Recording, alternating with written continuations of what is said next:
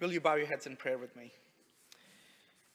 God, we thank you for this day and we ask that your presence would be with us. God, that you would speak to us through your word, that your spirit would convict us.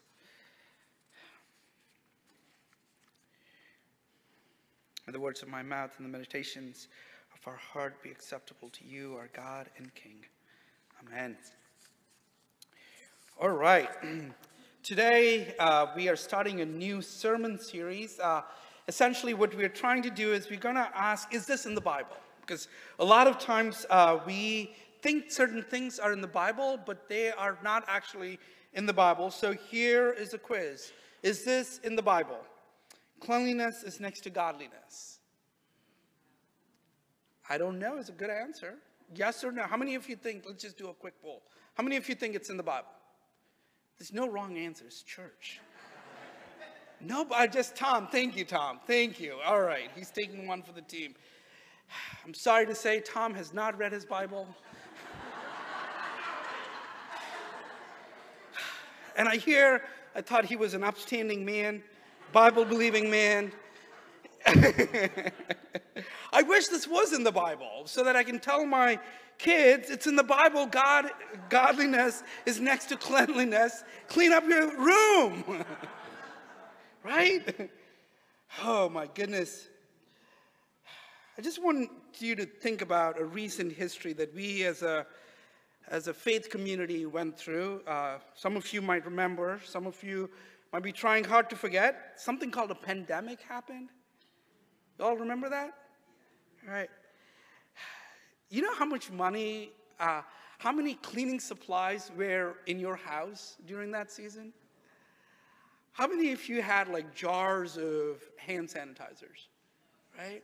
Aerosol cans. We as a church, we bought a fog machine that we would like walk around and try to kill bacteria that was left. Like we did crazy things. Like honestly, like thinking about it. And at the preschool, right? Like every day, Brian would like, you know, clean it. Like you could literally eat off the floors. It was that clean, right? Here's another question. Do you know how much money we as a country spent on cleaning supplies last year? All right, you have to give me a number, church. Come on. Two million. Two million? Okay. Anybody else? Two billion? Wow, two million, two billion. Wow. Anybody going higher than that? Lower than that? 45 billion. Again, Tom is wrong. I set him up and he's still wrong. We spent $20 billion last year. $20 billion on cleaning products, right? And there was an interesting survey done uh, as well uh, that older uh, people in their 55 and 65 actually spend a lot more money on cleaning supplies than young people. It was an interesting thing. And the more I thought about it, it kind of makes sense. Because when Kristen and I were dating, um, uh, we both, I used to live in Pittsburgh, and Kristen lived in Downingtown, Philadelphia area. And we were dating long distance, and our brother lived um, in Pittsburgh as well. So we would see each other over the weekends. And whenever Kristen came down, she was really good at this. She would slowly kind of change the topic to say, why don't we just watch a movie at my brother's? You know, they were like, this was happening quite a bit. Like, we were never hanging out at my apartment. I had, a, I had two other roommates.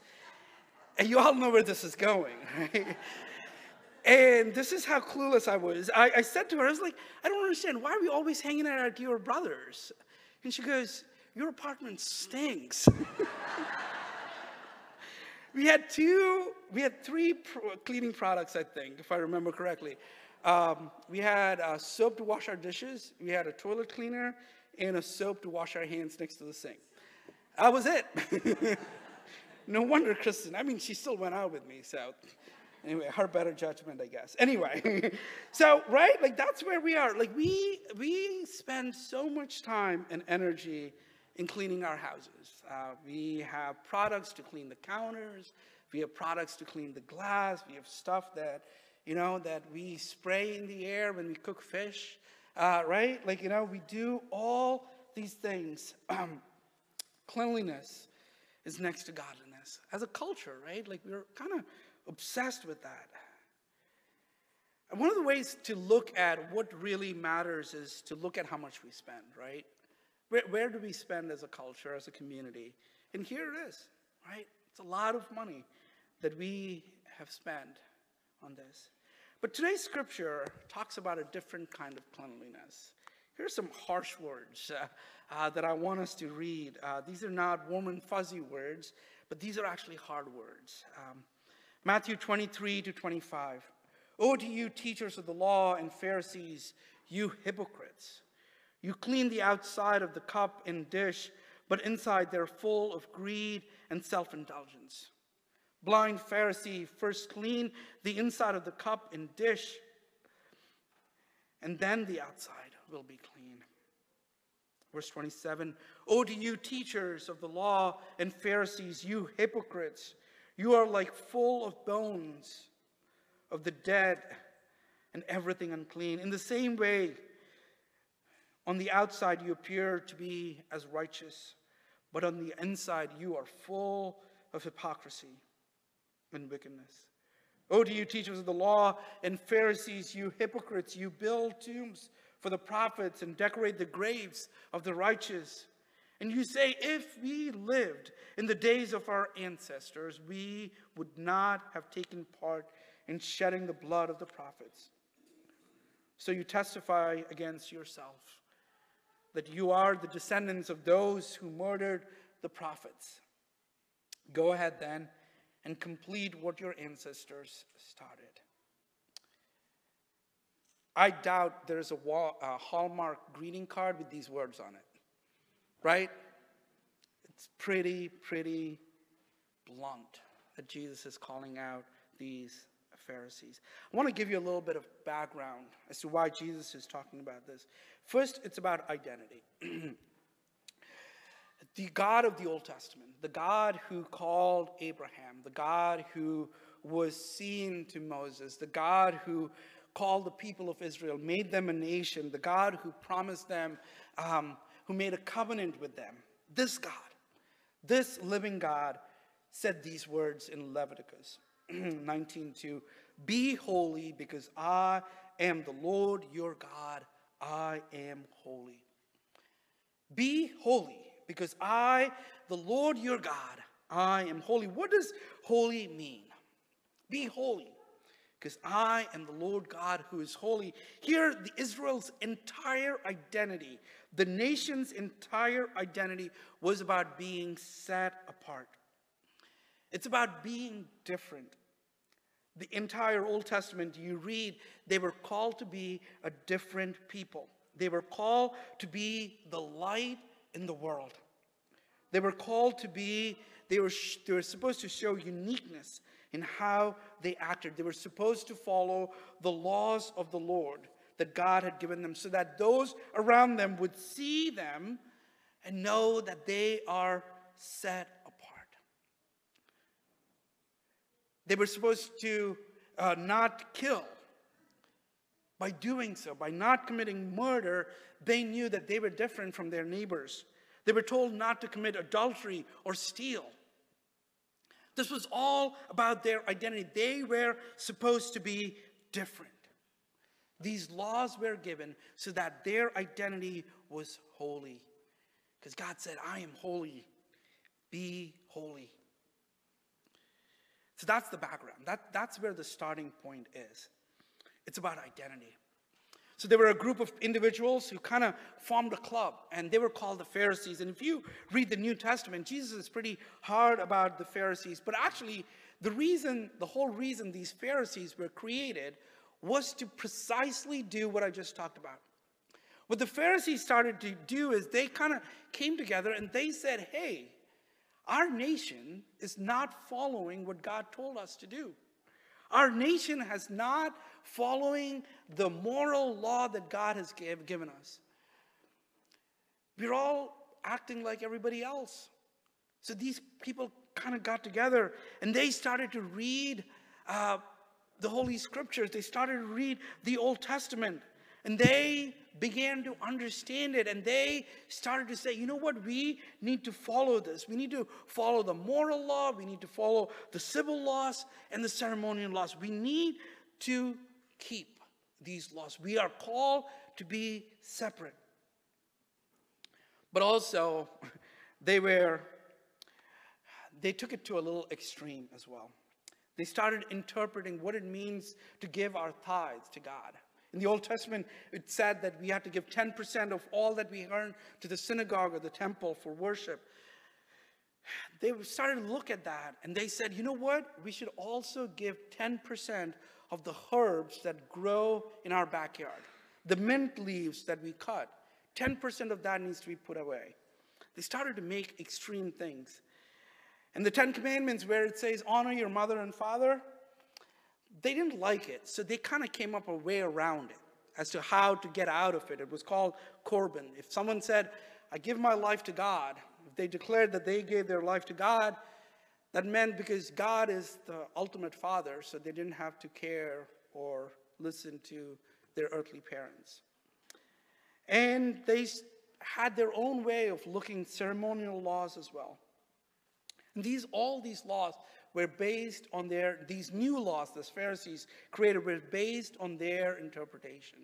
They all kind of came together, read the scriptures, and came. But then they did something else as well. They started to look down on people who didn't do what they were telling them to do. So if you didn't take 10% of the mint that grew in your backyard and bring it to the temple, they judged you. They started to judge those who didn't follow exactly what the law was telling them.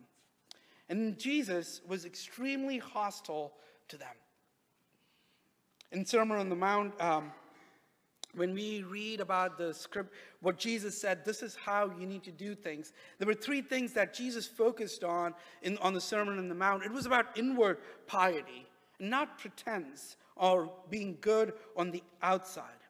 It was all about being good on the inside. He, Jesus talked about prayer because when these Pharisees prayed, they would stop in the middle of the street and make these elaborate prayers so that everybody could hear that they were praying.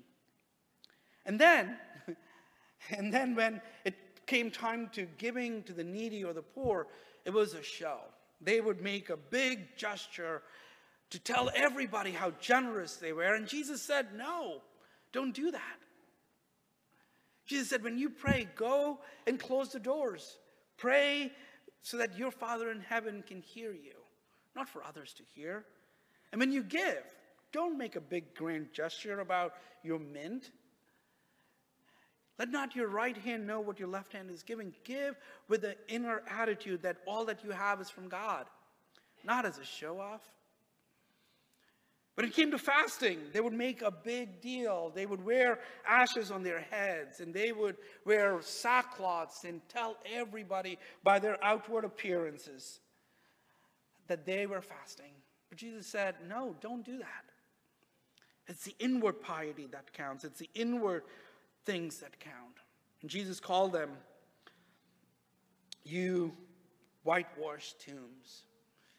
This is actually. Um, the reason Jesus is using this um, is because they, during the Passover time, there was actually all these people from all over the world. We celebrated Passover uh, a couple of weeks ago when we read through the stories of Jesus' crucifixion, betrayal, crucifixion, and resurrection. Like that was during the time of Passover. So people from all over the known world would come to Jerusalem. And in Jerusalem, there was this thing where they would actually paint, put new paint on the graves of those who died. They would actually paint them. That's called whitewashing it. And Jesus is calling these individuals whitewashed tombs because on the outside, they were looking great. But on the inside, they were unclean on the inside. He said, You who killed prophets, you think you're set apart, that word holy, but you're just like everyone else, filled with sin is what Jesus said to the Pharisees. So this morning, the question to us is who is Jesus speaking to today? Hear these words again. Oh, to you, teachers of the Bible, You hypocrites, you clean the outside of the cup and the dish, but the inside they're full of greed and self indulgence. First, clean the inside of the cup and the dish, and the outside will be clean. Oh, to you, teachers of the Bible, you hypocrites, you're like whitewashed tombs. You look beautiful on the outside, but on the inside, you're full of bones, dead to everything unclean. In the same way, on the outside, you appear to be people as righteous, but on the inside, you're full of hypocrisy and wickedness. See, one of the challenges that we face when we read scriptures like this is it's really easy for us to read the scripture and identify who the Pharisees are in our world, who those people are. It's easy to do that. But who is Jesus speaking to today? I want to bring this home a little bit by telling another story, by reading another story,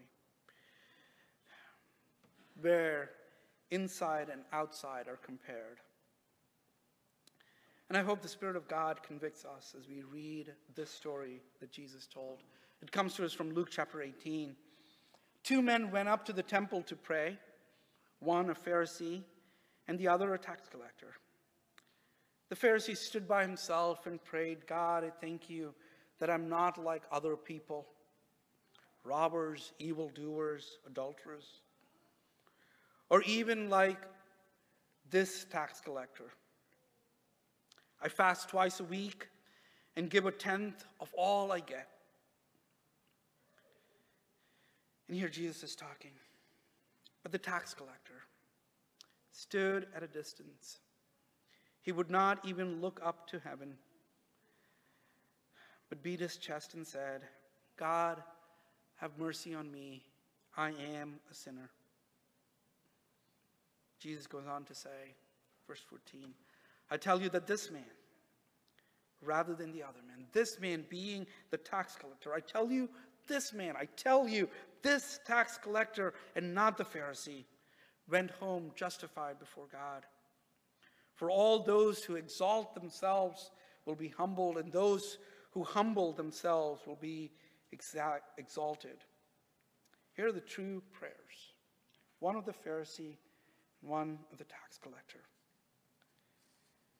Back in those days, in Jesus' days, it was not quite evident whose prayer was accepted, but now we know whose prayer was expected.